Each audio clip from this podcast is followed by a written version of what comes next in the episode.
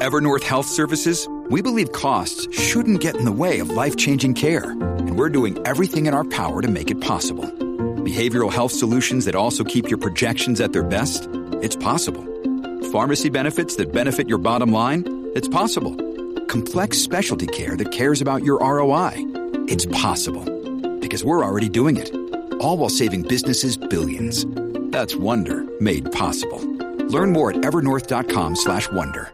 No clothes, which is quickly I am not kidding when I say you know a lot of people don't believe me but i was i was pre-med in college. I study a lot when i when i want to do something. I've listened to your book four times this week on 1.4 speed and it is quickly becoming one of my favorite books. It's it's frightening and it's it's i don't know how else it, the way i word it is this is everyone knows about dwight eisenhower's military industrial complex speech but it's so it feels so old and it's in black and white that it, it almost it's abstract. Your book was an actual it's similar to david vine's base nation. Completely different books but somewhat similar in that it's a very modern kind of illumination of what you call the blob, the deep state, the entrenched power structure. And before I even forget, I did want to make a note of saying, as someone that has 1,187 audiobooks in my library, I wanted to tip my hat to you for having an incredibly bipartisan, balanced book. And in today's day and age, you can listen to a book and it's great, and you get through 75%, then all of a sudden it comes out with Trump is Satan or Obama is Satan, and you're like, oh, come on, like, do we have to do that? And I truly, I say that sincerely. You did a beautiful job at representing the pros and cons of the last several administrations. But I have now been rambling for 90 seconds, so how about you uh, tell everyone about yourself, Bill? Well, okay. So, Tommy, first of all, let me just say I don't use the word blob. I probably don't say deep state. Yeah. Uh, so you're already a bad reporter. But um, the truth of the matter is that uh, uh, I describe what I call the perpetual war machine. And, uh, and, and it really is a, a, a, reasonable update of the concept of the military industrial complex, which is to say that uh, we're hardly an industrial nation any longer. And most of the defense contractors, even the ones who produce metal, you know, also produce software. And software is what drives the American military today and is certainly is the largest portion of the cost. Even in aircraft and, and ships, software is really the most expensive element. So I try to describe this entity, this perpetual war machine, this juggernaut, if you will, because I wanted to wrap my hand, uh, hands around the question of why do we have perpetual war? Why do we seem incapable of ending these wars?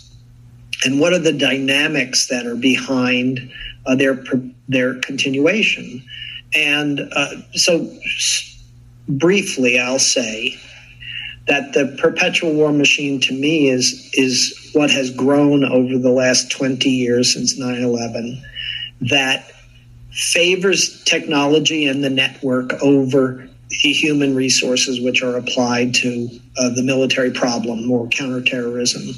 And that's really a reversal of what we saw in kind of the uh, the heyday, if you will, of the war on terror, when hundreds of thousands of troops were uh, used to invade Iraq in 2003 when surges were undertaken in both Iraq and Afghanistan, with the idea being that somehow troops on the ground, boots on the ground, were going to make a difference in these conflicts. And they might have, in the end, saved America's bacon or saved the American military's bacon, just in the sense that those additional resources were needed to facilitate the withdrawal and facilitate, you know, the ending of a of a of a stalemate. But as I say in this book, you know, here we are in 20 years later, and you can't really argue, no one could argue that Iraq or Afghanistan or any one of the 21 countries where we are bombing and killing today are safer than they were 20 years ago. So we've been fighting. Uh, and now, with the announcement of the withdrawal from Afghanistan, we're even ending fighting. But we haven't achieved any of the goals that we set out for ourselves when we started, which was we're going to eradicate Al Qaeda. Well, that hasn't been done. Uh, we're going to decimate the Taliban. That hasn't been done. And we've seen the emergence of the Islamic State, ISIS, that now is not only a powerful force in places like Afghanistan, but is spreading rapidly throughout Africa and the Middle East. So the effort is disconnected from the result. The effort has its own momentum. It has its own. Uh, it has autonomy, and and why I call it a machine is that it is also increasingly invisible to the American public. I mean, most Americans have no connection whatsoever to the military. And certainly the fact that we are at war and we have soldiers deployed all over the planet uh, is most people are oblivious to that. It's hardly covered in the news media, and um, and the human resources that are applied are increasingly uh, lower and lower. So let's take Afghanistan as an example. Joe Biden says we're going to withdraw from Afghanistan. Um, and yet at the same time, we're not really ending fighting because the the preponderance of the means of fighting has shifted from boots on the ground to this worldwide network. So the targeting takes place in South Carolina and Tampa, Florida. The intelligence analysis and collection takes place in, in at Fort Gordon, Georgia. Uh, the, the the preponderance of the imagery is is an analyzed in Virginia and in Missouri. Uh, you have this this dispersed magnificent worldwide network that supports a very few number of trigger pullers of fighters on the ground in places like Afghanistan or Iraq, Yemen, Syria, Somalia, Niger, and on and on. And this uh, shift in ratio, where for every one trigger puller on the ground for every one soldier that there are probably tens of thousands of people behind them uh, other soldiers, uh, civilians who work for the Defense Department, and of course, contractors, the most important new element of this military capability. That that really is has been the change that has occurred since 9/11, and we forget that in these two decades that have transpired since 9 11, so much of this technology is new. A global internet, a, a, a, an ability to fly drones anywhere on the planet, uh, uh, precision guided weapons, which are, which are guided by satellite coordinates rather than by uh, lasers or by optical means. So, essentially it means that you don't really need to be on the ground if you've got good coordinates. I mean, if I want to kill Tommy Kerrigan, I want to basically find out where he is with great precision. And that's done from units that are, you know, in New Mexico, in New York, in Virginia, in Hawaii, you know, whenever they essentially come up in the schedule of being the overwatch for the operations that are going on in the Middle East and Africa.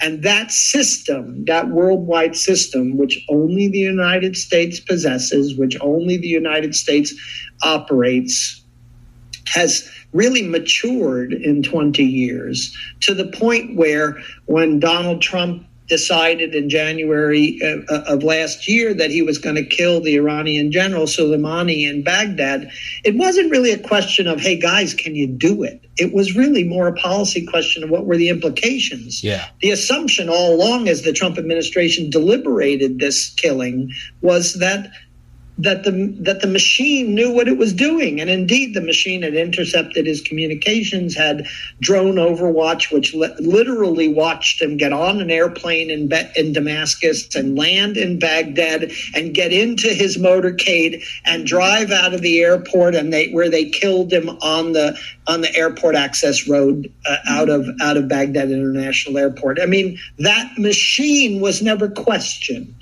And so we have this ability now to kill individuals, and that really is still our focus, ironically.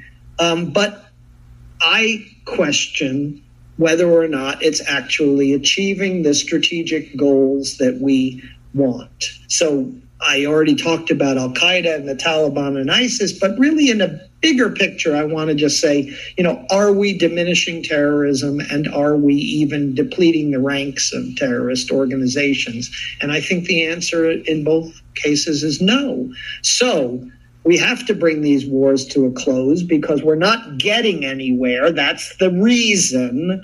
And we need to think of other means by which we're going to fight terrorism in the future.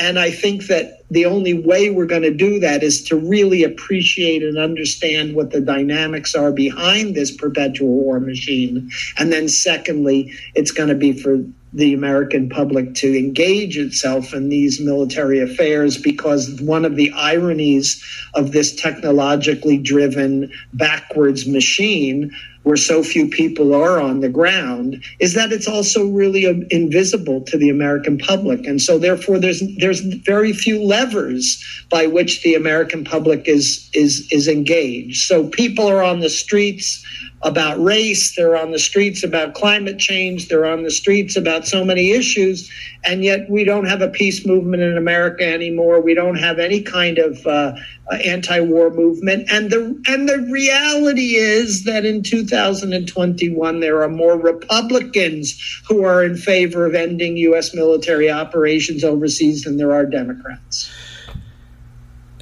Yeah, it's, it's so, so many so many things to touch on. So I'm just going to grab one, pulling it out of the air.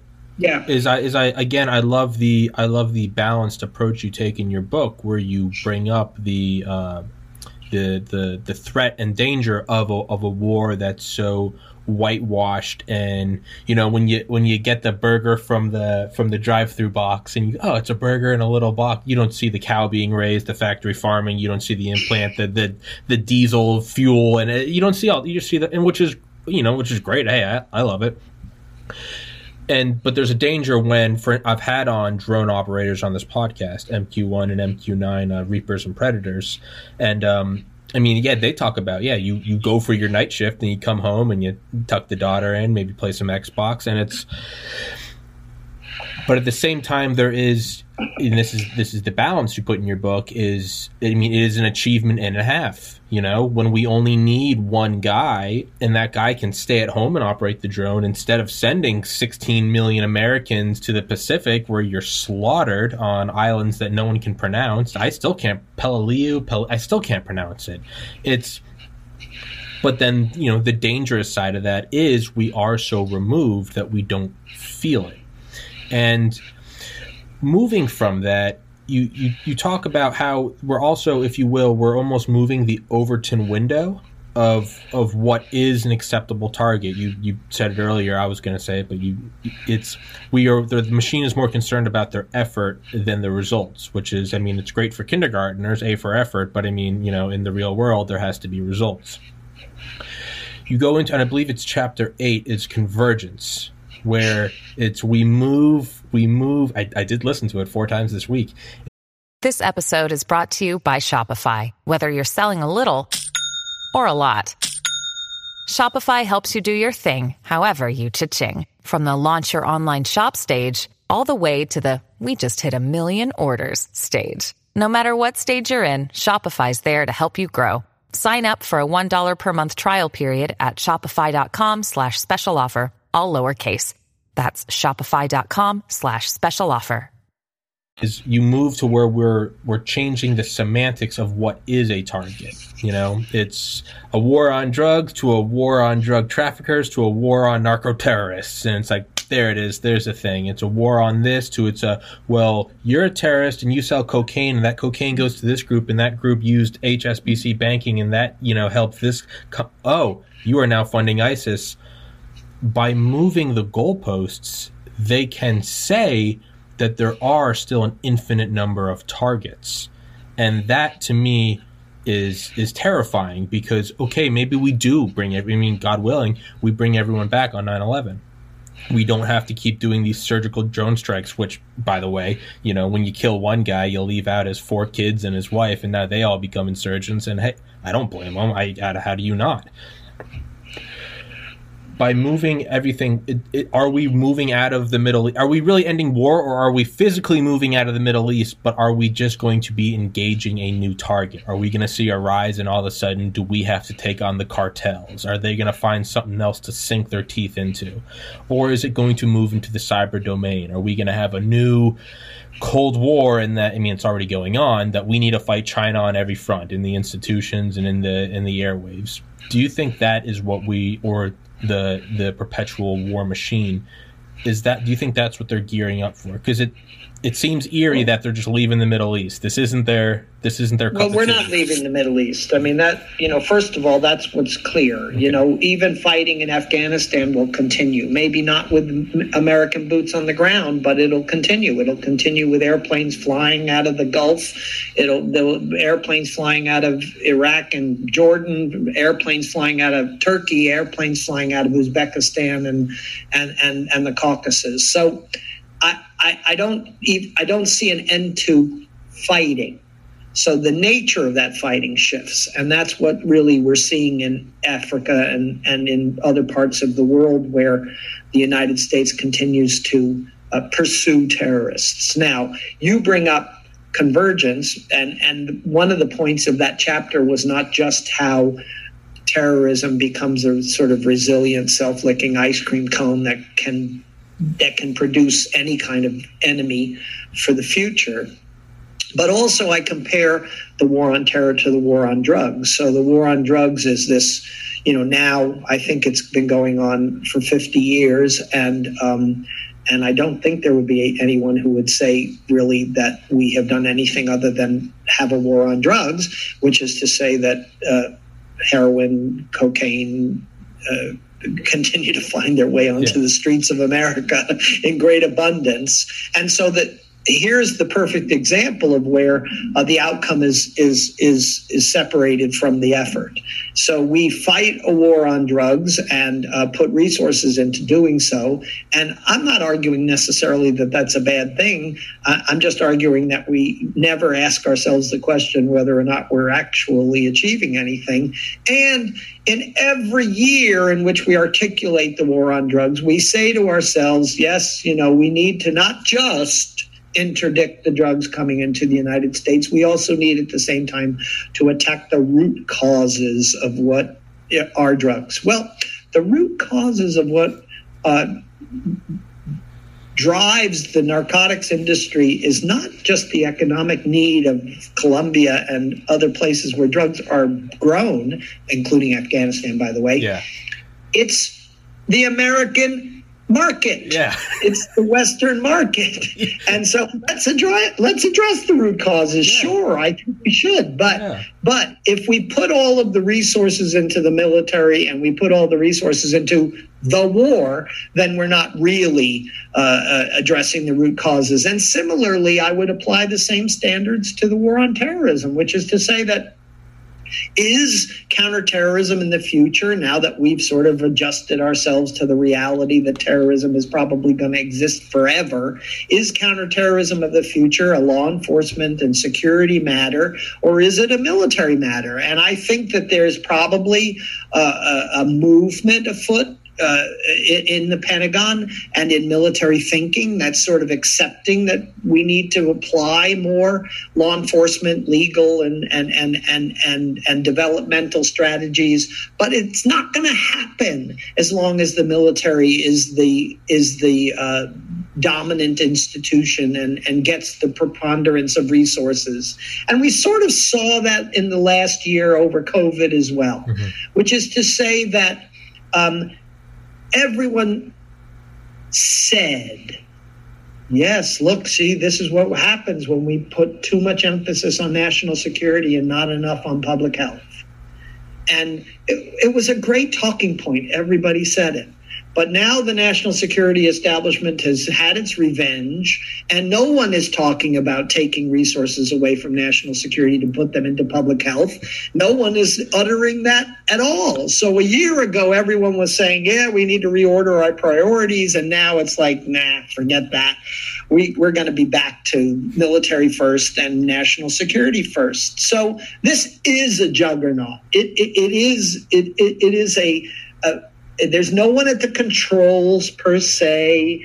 Uh, I don't think that anyone goes to sleep at night in the Pentagon and says, We've achieved another day of fooling the American people. I think they are doing what they are told to do, and they are doing it as best as they can do it. And they are doing it more and more efficiently. But efficiency does not necessarily equal success. So the truth of the matter is that my iPhone of today is better than my iPhone of yesterday, and my iPhone of tomorrow is going to be better than my iPhone of today. More efficient, better apps, better everything. But does it make me a better person? Does it make me a better communicator? Does it make our society a better society? And we know that the answer is no. And that is exactly what we have with the military as well. So yeah, I mean, I can get a 4K webcam, I can get some, uh, I can get some overhead lighting, but I'm the same stumbling idiot. You know, is man it's it's i feel like this this episode is quickly going from geopolitics and the war state down to a philosophical sense. Is the whole purpose of this thing do we just are we all just keeping ourselves busy? I mean what's the from the bhagavad gita? Before enlightenment you chop wood and carry water like buckets of water. After enlightenment you chop wood and carry water you know? Is sisyphus really pushing the boulder up every day? Is he miserable or is he in heaven? He's got there's nothing you know when a video game sucks is when you beat it a video game's fun when you just can't beat it and you got the grind. You got the grind. Man, is, is that what it is? Are we all just keeping ourselves busy? But you're right. I don't think there's a guy twirling his mustache a mile under the Pentagon, you know, some Dick Cheney clone saying it's all coming together. It's it seems like yeah, you we're all just they're doing their part that they've been trained to do. And you know, and what are you doing? Do I want to send five guys over there get killed, or do I want to have one guy piloting a drone? Well, there you go. You don't want to kill an American life. Beautiful. Can I, you know, now I carry one bunker buster that weighs 20,000 pounds, or can I outfit 10 JDAMs with dumb bombs and little lasers on? Oh, okay, we're doing it more efficiently. You know, can we, do we have to send CIA agents there to follow Soleimani? Oh, no, we can just follow his metadata it's just becoming more and more efficient, but to what end? And do they look further than the than the concept or the phenomenon of blowback? Are they just playing whack a mole infinitely? Is, is, is that so, what's going to go on? Before I answer that question, Tommy, I want to elaborate on one point because there is a winner. Defense contract. The winner is Washington. Yeah, defense contract. Right? The national security establishment, not just the defense contractors, okay. but the consultants, the, the, the, the experts, the bloviators on TV, et cetera, et cetera. They are the winners. There's no question that they are the winners. Washington is the winner in this in this uh, you know bazaar of of the theater of war and they always are the winners because no one is ever held accountable and they move from job to job and they move from consulting gig to consulting gig and lobbyist effort to lobbyist effort. And it doesn't matter who's in office and it doesn't matter uh, what what where we're fighting or what we're fighting they're the they're the same people. So right now you've got these guys who are like big names big big influencers, I believe we call it in this modern era, on Twitter. You know, I, I, I did this little research. Uh, you know, John Brennan has mm-hmm. 924,000 followers on Twitter. Uh, John Sipher, a former CIA guy, has 201,000 f- followers. Mike Hayden has 292,000 followers. And I'm thinking to myself, these are the architects of the failure of our national security system, and they are the most influential people right now talking about national security, yeah. constantly telling us what should be. Yeah. When really they are never really held accountable for what was. Yeah. So the very people who have who brought us 9/11 20 years ago are still the people who are telling us how national security should be run. That's an insane system. And when Joe Biden became president and chose Lloyd Austin to be the Secretary of Defense, retired four star general, what? We can't find a competent civilian to be the Secretary of Defense?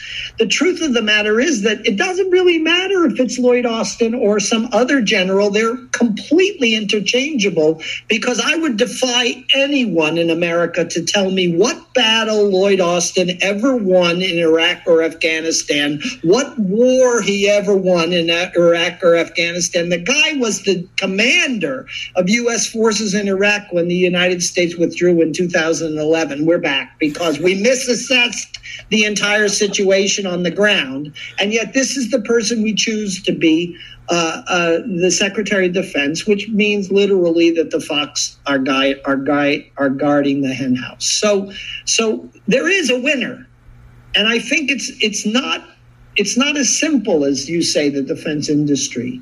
You know, yes, of course, everybody makes a profit, including NBC and Fox News mm-hmm. and MSNBC as well. Everyone makes a profit. That's not the point the winner really is Washington. The winner really is the national security establishment.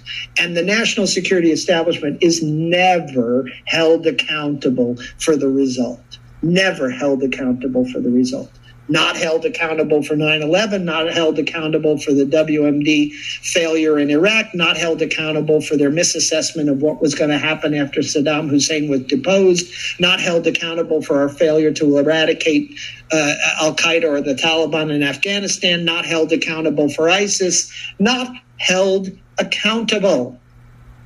Yeah, it's it's it's I was gonna say, yeah, I was just thinking civilian civilian Secretary of Defense. I mean, the last one, at least in my limited knowledge, would be McNamara, right? He was the CEO. No, no, no. There were, I mean, Ash Carter under okay, yeah. under uh, um, Obama, Leon Panetta. Okay. I mean, you know, Chuck Hagel under Bush. I mean, there have been civilians and and though Chuck Hagel ended up being a terrible Secretary of Defense because he didn't have the managerial skills, he's the perfect example of a veteran of the military who was a senator who who in theory was exactly the model of the kind of Secretary of Defense that we wanted and needed.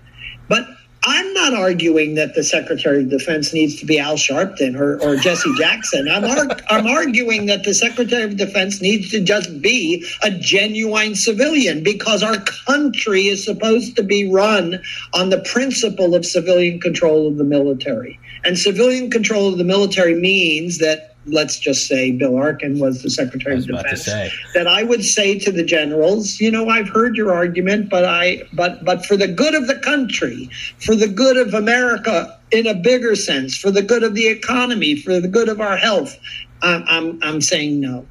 But when you have the military in charge, then the military is only offering military solutions. And we could get into a discussion, Tommy, about the uh, uh, the what's happening to the American military because right now they're so gaga for climate change and um, fighting extremism and Diversity. incorporating transsexuals into the military, et cetera, et cetera, uh, that they could hardly find their rifles if they had to. And that's the American military today as well. So the culture of the American military is also important. So you have this kind of three types of militaries within the American military today. The military that's fighting in Afghanistan and the rest of the Middle East and Africa, that's kind of the special ops, drones, uh, covert operations, intelligence part of the military.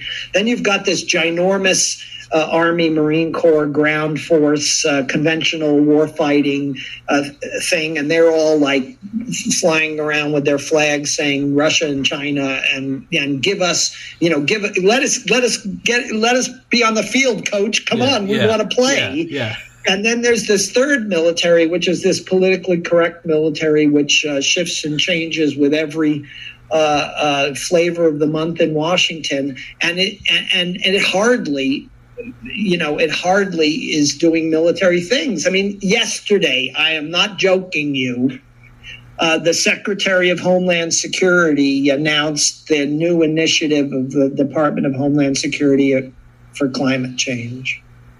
So, a department of our government that costs us $50 billion a year, created to fight terrorism and protect us from terrorism, has now found another uh, uh, objective to be part of its mission creep. And, you know, 10 years from now, when we have a terrorist attack in the United States or when something really bad happens or when we haven't solved the immigration or border problem, et cetera, et cetera, people are going to say, yo, yo, we need to get, we need to get that Department of Homeland Security back to basics. But why aren't we saying it now? And why aren't we saying it as well about the military? That also is the perpetual war machine because again they sort of operate on their own. They're autonomous. Mm-hmm. they're you know they're they're autonomous. It's it's but you're right. It's washington's the winner. So what's going to happen when there's another another 9-11 in 2040 and we're going to say we got to get back to you know no more mr nice guy. You got to you know stop pulling the punches. We got to open up the black sites again not that they ever closed.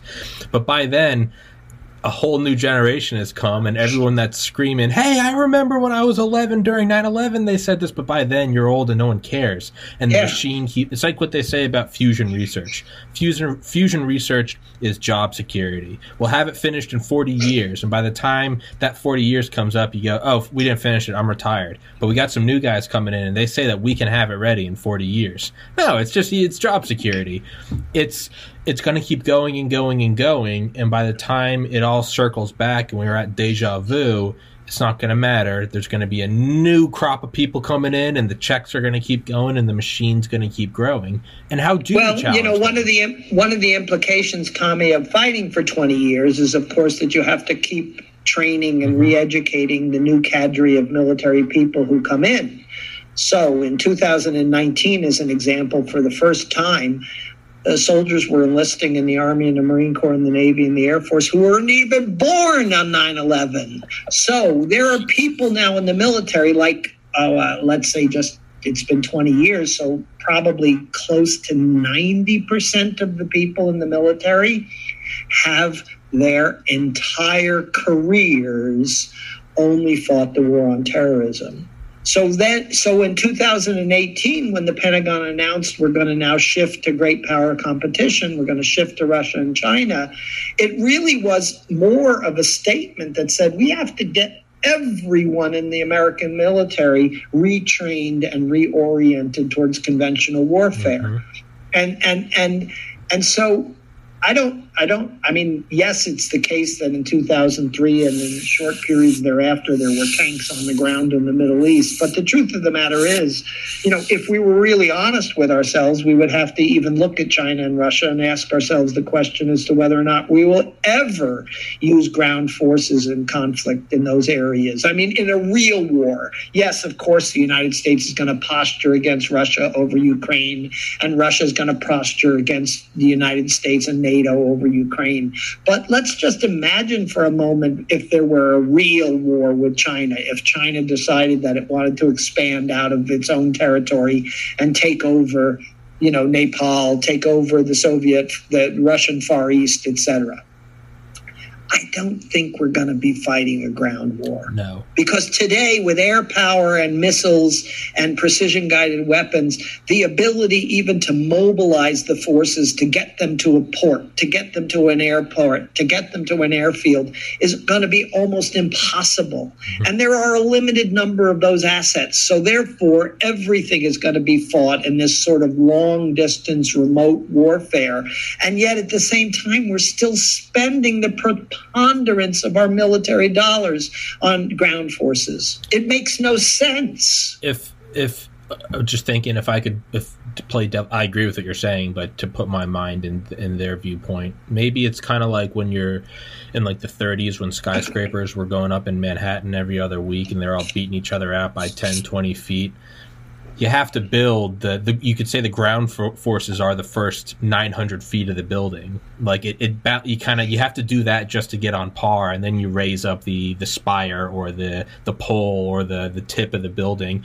And it's that's that's where the the battle is won. Without it you almost can't posture. So just playing devil's advocate maybe you have to sort of fill out all the ground forces ch- uh, you know check all the boxes if you will Although it doesn't make sense because you're right. This isn't World War One. We're not putting everyone on trains, and you know this isn't the the Kaiser Wilhelm's army. You know the the Schlieffen plan. You know we're not doing this thing. It's once you start seeing with the satellites that are 30,000 miles up using infrared and you see all of them getting onto their, their APCs, you're just going to hit that with a direct munition. It's gonna, it's not to be anything like that. It'll be, it'll, there was an Onion article in like 2005 and it was like, you know, when World War III breaks out, it'll be an exceptional several hours of conventional weapons before the thermonuclear holocaust. Because that's where it will go. It's like what Eisenhower said a general will never not use everything they have. And if you're losing and your country's falling, and you, let's say you're China and you were trying to expand and it's not working, and now your hundred year plan is falling straight on its face, you're not going to not use what you have. And if you've got a couple, what is it, uh, Fong Deng or Dongfeng hypersonic missiles, and you got some thermonuclear warheads on them, you're going to go out and you're not going to go out being disgraced. So it's going to be a conventional buildup with some ground forces waving the flags it will very quickly turn into a nuclear winter within half an hour. Well, I think you're wrong. Okay. But let's look at it in the broad sweep. So, uh, in the 1940s, not so long ago that we can't conceive of it, you know, we didn't have an air force, mm-hmm. and um, and so there was a model of the military, army and navy, and that model had pretty much persisted for a couple of hundred years. And then all of a sudden, the model of the military shifted and, and air forces emerged. And in the last two decades, we've seen another shift with the emergence of a credible cyber force. Uh, the design of the military and the emphasis of the of, of fighting has it, it changes. It changes over time, and it will continue to change. And we we the the peak of the nuclear era was probably around 1967. That's when the U.S. Uh, had the largest number of nukes that it ever possessed. The Russians were about the same at the time, and today there is one one tenth of the number of nuclear weapons that there were in, in, in 1967. So the numbers have declined. Of course, there are greater efficiencies and capabilities than there were in those days. But I'm not I'm not so convinced of your model. I, I think that what we'll see in the future now with the creation of Space Force and the and, and though I think Space Force is stupid, I I I I think it's the right approach, which is to say that the sacrosanct design of the American military around these services as they exist is not is not set in stone. And and the emergence of cyber and space has become something that challenges the notion that warfare only takes place in these three dimensions on water, on land, and in the air. And so I think that as the military continues to make these adjustments, uh, the, the design of the military will shift and change over the next um, five decades or so.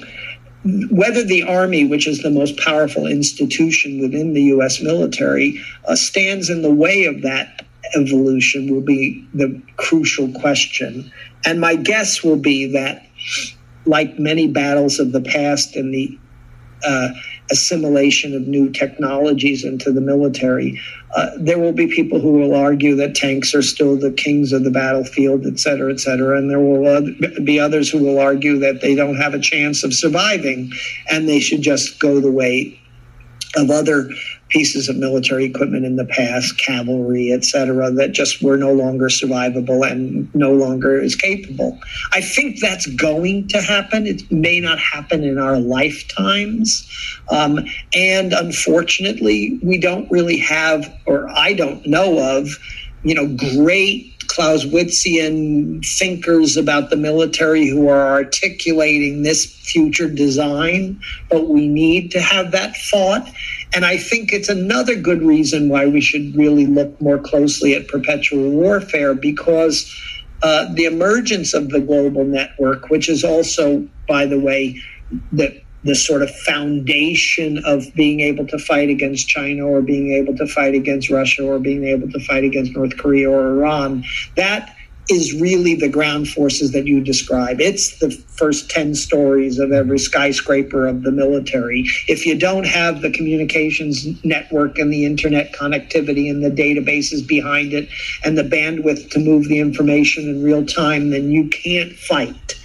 I mean, literally, when NATO goes to fight in Afghanistan, it cannot do it without the United States refueling its airplanes, pro- providing it with the targeting coordinates, um, uh, helping it with the, the weapons on board its ships. Uh, I mean, its aircraft. You know, the United States has the global network that is the enabler of of warfare all throughout the world.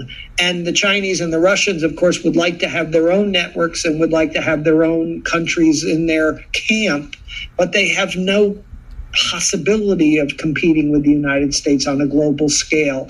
And if we understood that and appreciated that better, perhaps also then, therefore, we would understand and appreciate how our four main adversaries are also feeling incredibly insecure and and feeling like they need to compete with the United States in these domains. So understanding perpetual war, understanding the development of the network then becomes essential to understanding sort of the American future you know, and it started in the mountains of Afghanistan. Literally, it started in the mountains of Afghanistan, where all of a sudden you had special operations people operating in a part of the world where there was no plugs, so they couldn't plug anything in. They had to carry their own power with them, and there was no cell phones and there was no internet, so they had to uh, find a way to connect themselves to the to the to the global communications infrastructure, and the process by which that then unfolded to be able to operate drones in, in, remote parts of the world, to be able to put soldiers on the ground in remote parts of the world where there weren't. Uh, was where there was no power and where there was no communications fabric and infrastructure had to be created in order to fight in the, in the mountains of Afghanistan, and that and that capability is exactly the same capability which facilitates our fighting in Burkina Faso and in Niger and in Mali and in Cameroon, Uganda, uh, uh, you know, in the Central African Republic, in, in Somalia, etc. We're not we're not getting on the ground and plugging everything in. I mean, we got we got literally have to bring it all with us, and increasingly because we don't want to bring it all with us, we have to figure out how to deliver it remotely. Mm-hmm. And delivering it remotely has become the American specialty. It really has. But to do it demands tens of thousands, if not hundreds of thousands of people. And that's why the military is so expensive. That's why the military is so back ended, which is to say that most of the effort and resources are in the back end, not in the front end. And that's the design which we have acquired. And I don't think it's going to change as we shift to Russia and China. I don't think it's going to change in the future because, as everyone knows, for you and I to have this podcast right now, we are dependent upon the laptop mm-hmm. manufacturers, the, the, the, the Zoom corporations, the, the, the internet service providers, the, the backbone companies that run the internet, uh, the power companies that power us, etc. That back end of our society, that back end of our very activity that we're doing right at this moment, is the same back end that's actually driving the military today. It's not tanks being manufactured in a plant. It's not ships or, or, being built in a shipyard. It's not bombers being built in some plant. Mm-hmm. It, it's really being driven by exactly the same thing that drives civilian technology. Okay, okay. that's yeah, that that's a that's a beautiful way to put it. It's um in Richard Rhodes' book Dark Sun: The Making of the Hydrogen Bomb. There's a great little there's a great little like half chapter on Curtis LeMay talking about setting up Strategic Air Command and going into Europe. And for him, he wasn't even as worried about are the nickel plated bombers and enough, you know, uh, fission cores to put in the bombs. He was all about supply lines. I listened to it last night. He was saying Russia, they don't need to take us out in the air if they can cut off our supply lines. So he was he said they basically had their own mini NATO. They took a bunch of troops, put them in civilian soldiers, and they carted around supplies in different trains, changed the uh, the schedules and the itineraries, but they made their supply lines three deep and he was saying, you know, it's what will win the war is that we can basically turn on the gasoline faucet. Do we still have food and water for the are our soldiers' bellies full? That's what wins it. Is not yeah. yeah. And and to to to pivot that, you can kind of see where things are moving, we're posturing to Africa, where it seems there are a lot of the necessary minerals, the rare earth metals, to keep this modern world going. You know, uh,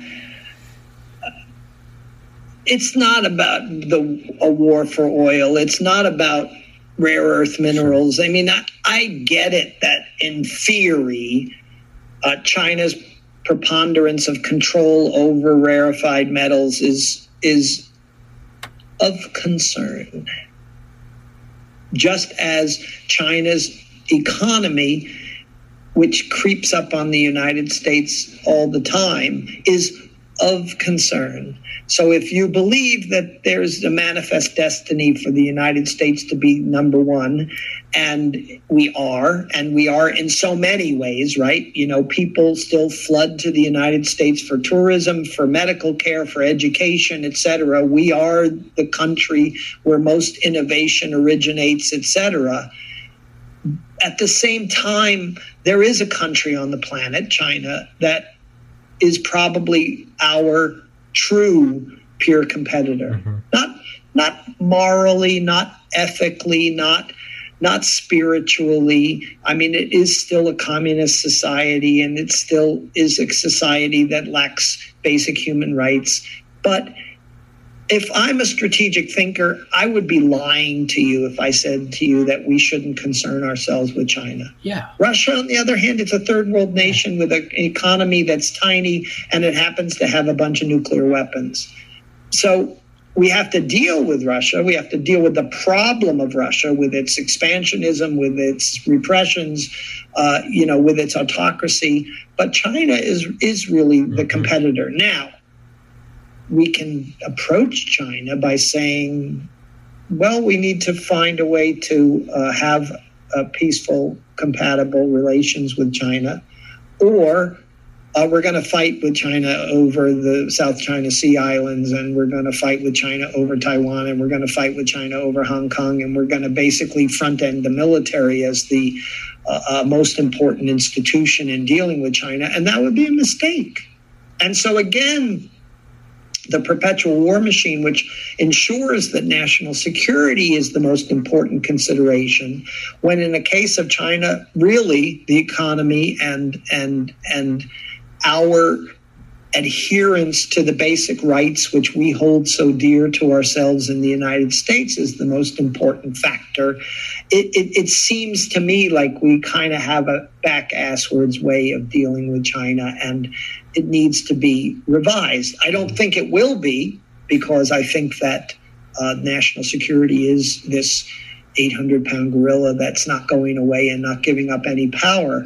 But maybe through climate change and maybe through economic negotiations, the United States and China uh, will be able to uh, slowly move towards other priorities, toward, uh, uh, towards other uh, priorities. Now, when will that happen? I don't know. I don't think that Joe Biden has the uh, uh, the fortitude uh, or the or the, the courage to uh, really make a, a, fundamental reordering of of American priorities. And Washington certainly is a partisan mess that is not going to be uh, thinking of the American century ahead in any way that that that is uh, something that we can be proud of. Uh, but but I do feel like beyond the question of perpetual war itself, that the national security aesthetic, the, this this this part of our a culture of nuclear weapons, of the Cold War, of, of the war on terror, of war, war, war, war, war, and more war is basically uh, handicapping us into moving forward in other useful ways. I did. I've got you for for ten more minutes. So I did want to touch on what I thought was maybe the most interesting part of your book. It's all fascinating, but there's one part that really kind of kind of twisted my mind a little bit and it was the very nature of these systems as we move away from the the Patton in his in his you know big tank columns and it's more towards the, as you said it's the manufacturing it's the software it's the contractors the chefs it's the people delivering everything and the and the, the enablers that Obama yeah. was so surprised to learn about as we have this in continually networked machine just like um just like the THAAD missiles and the Patriot yeah. missiles you know that direct challenge to North Korea, Iran, China is a it's at their core it's a challenge to who they are because there's a great thing you said. A lot of them the military is not just to defend the nation it's also to terrify the citizens and to terrify young men into being uh, subservient to the power. Their very power it can't just like our you could say uh, you know what Reagan would always argue was that our our free flow of information and capitalism intrinsically was opposed to the Soviet Union. You, they didn't have that free flow of information. In an odd way, you could maybe argue. I don't know if I could. But I think I could try.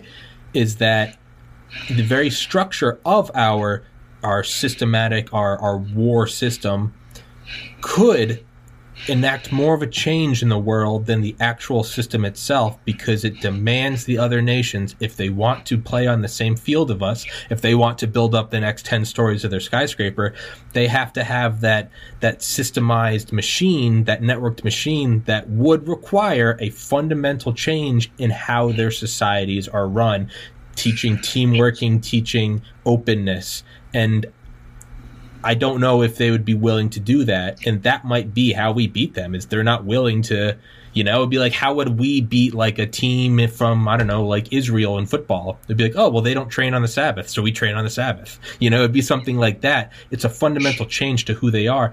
That I, I either it's going to pull them out of their oppressed systems, in which case they will change, or they will have to stay in there, in which case we will be dominant. It's to me, I thought that was maybe the most fascinating part is is how that would change them. So, you know, I've been uh, doing national security since I was in the army, which was 1974 is when I joined the army. So I've been doing it now for almost 50 years. And um, you know, I remember when I went through basic training and initial intelligence school that, you know, we learned how to read a map. And, and today, you know, you have GPS and nobody knows how to read a map anymore. And in fact, for the first time in the last couple of years, there has been additional work done on the whole point, uh, on the whole possibility of what's called the GPS denied environment. So if cyber warfare were able to knock out GPS, how would these soldiers know where to go? And technologies really do evolve and change, and those technologies have interesting and important social implications. You know, I'll give you another example, and then I'll move on to your major point. You know, I don't think I could tell you the telephone number of my two daughters. I don't know my dad's. I know my mom's. Yeah, yeah. Isn't that crazy? So we, we, we literally live in a in a in a punch code society. I mean, we we there are things that used to be so essential to to to our lives, and and now, you know, if I lost my phone, I I, I don't know how I would contact my kids. I I literally do not know what their telephone numbers are. So, in this changed world in this networked world, the the ability to operate this network and the ability to flourish within this network is a democratizing process.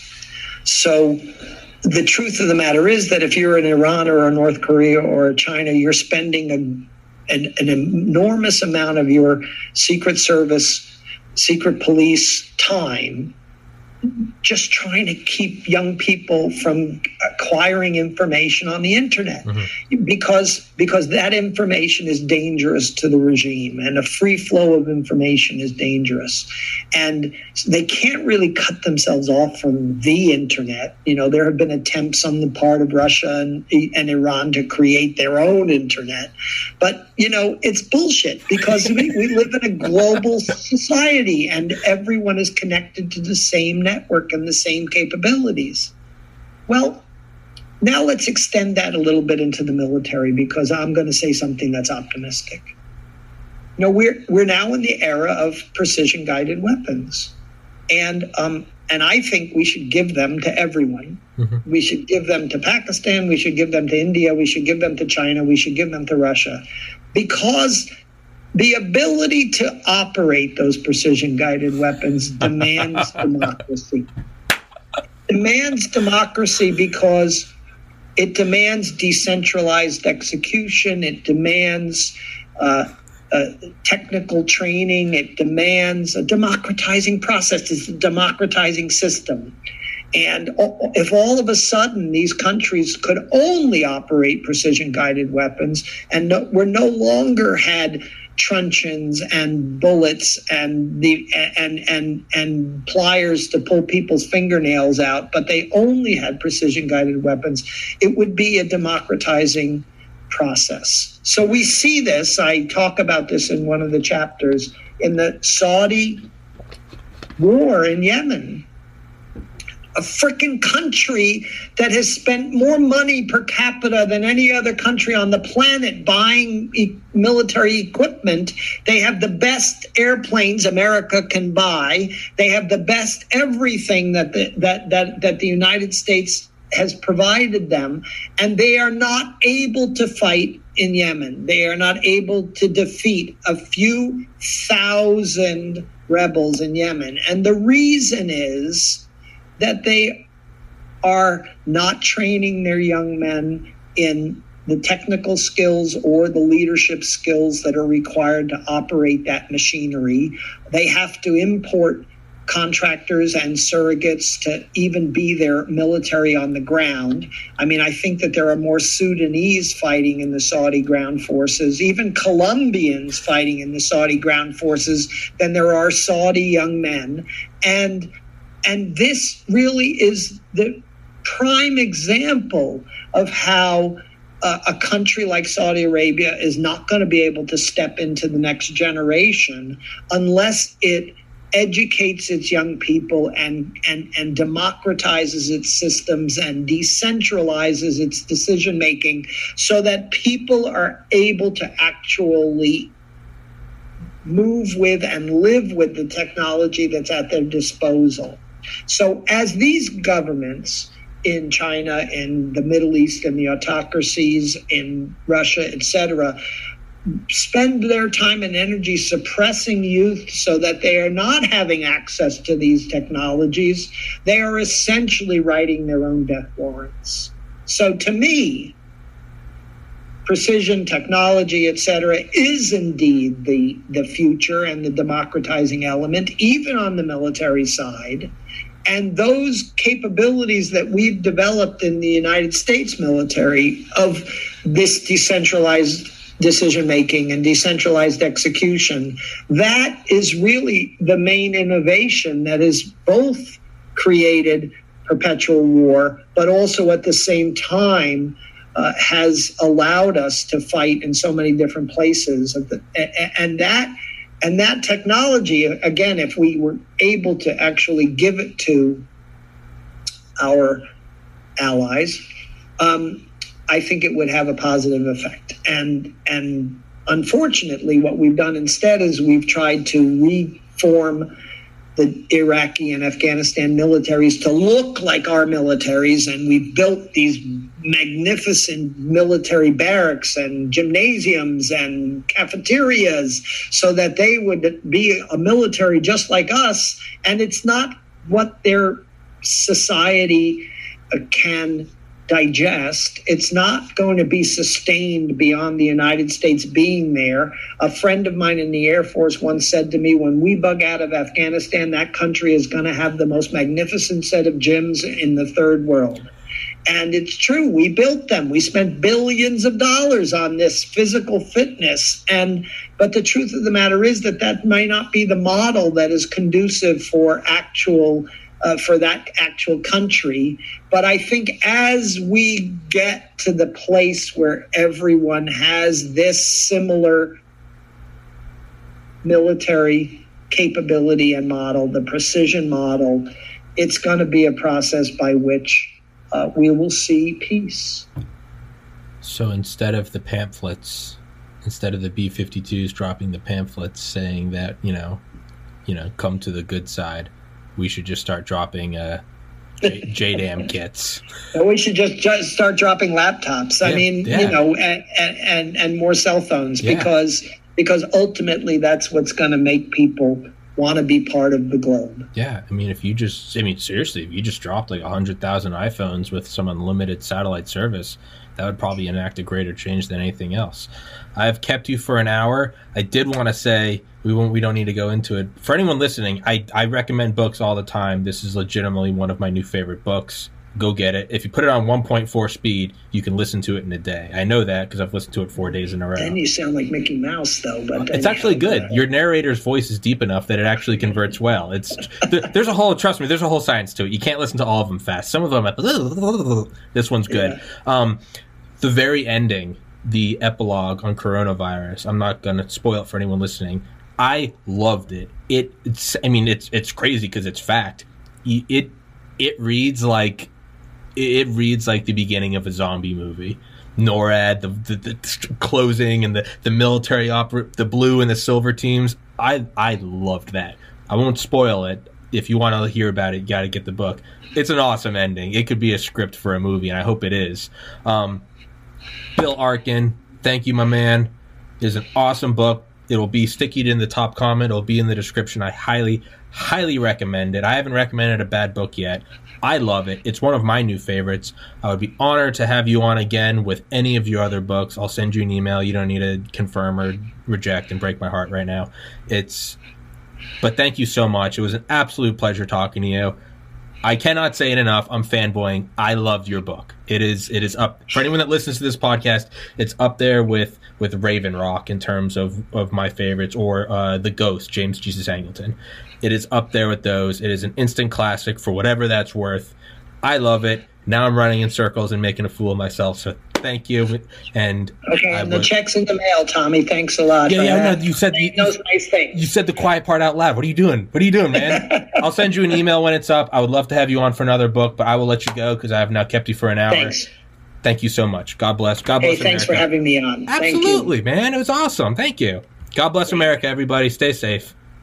Bye. Bye bye.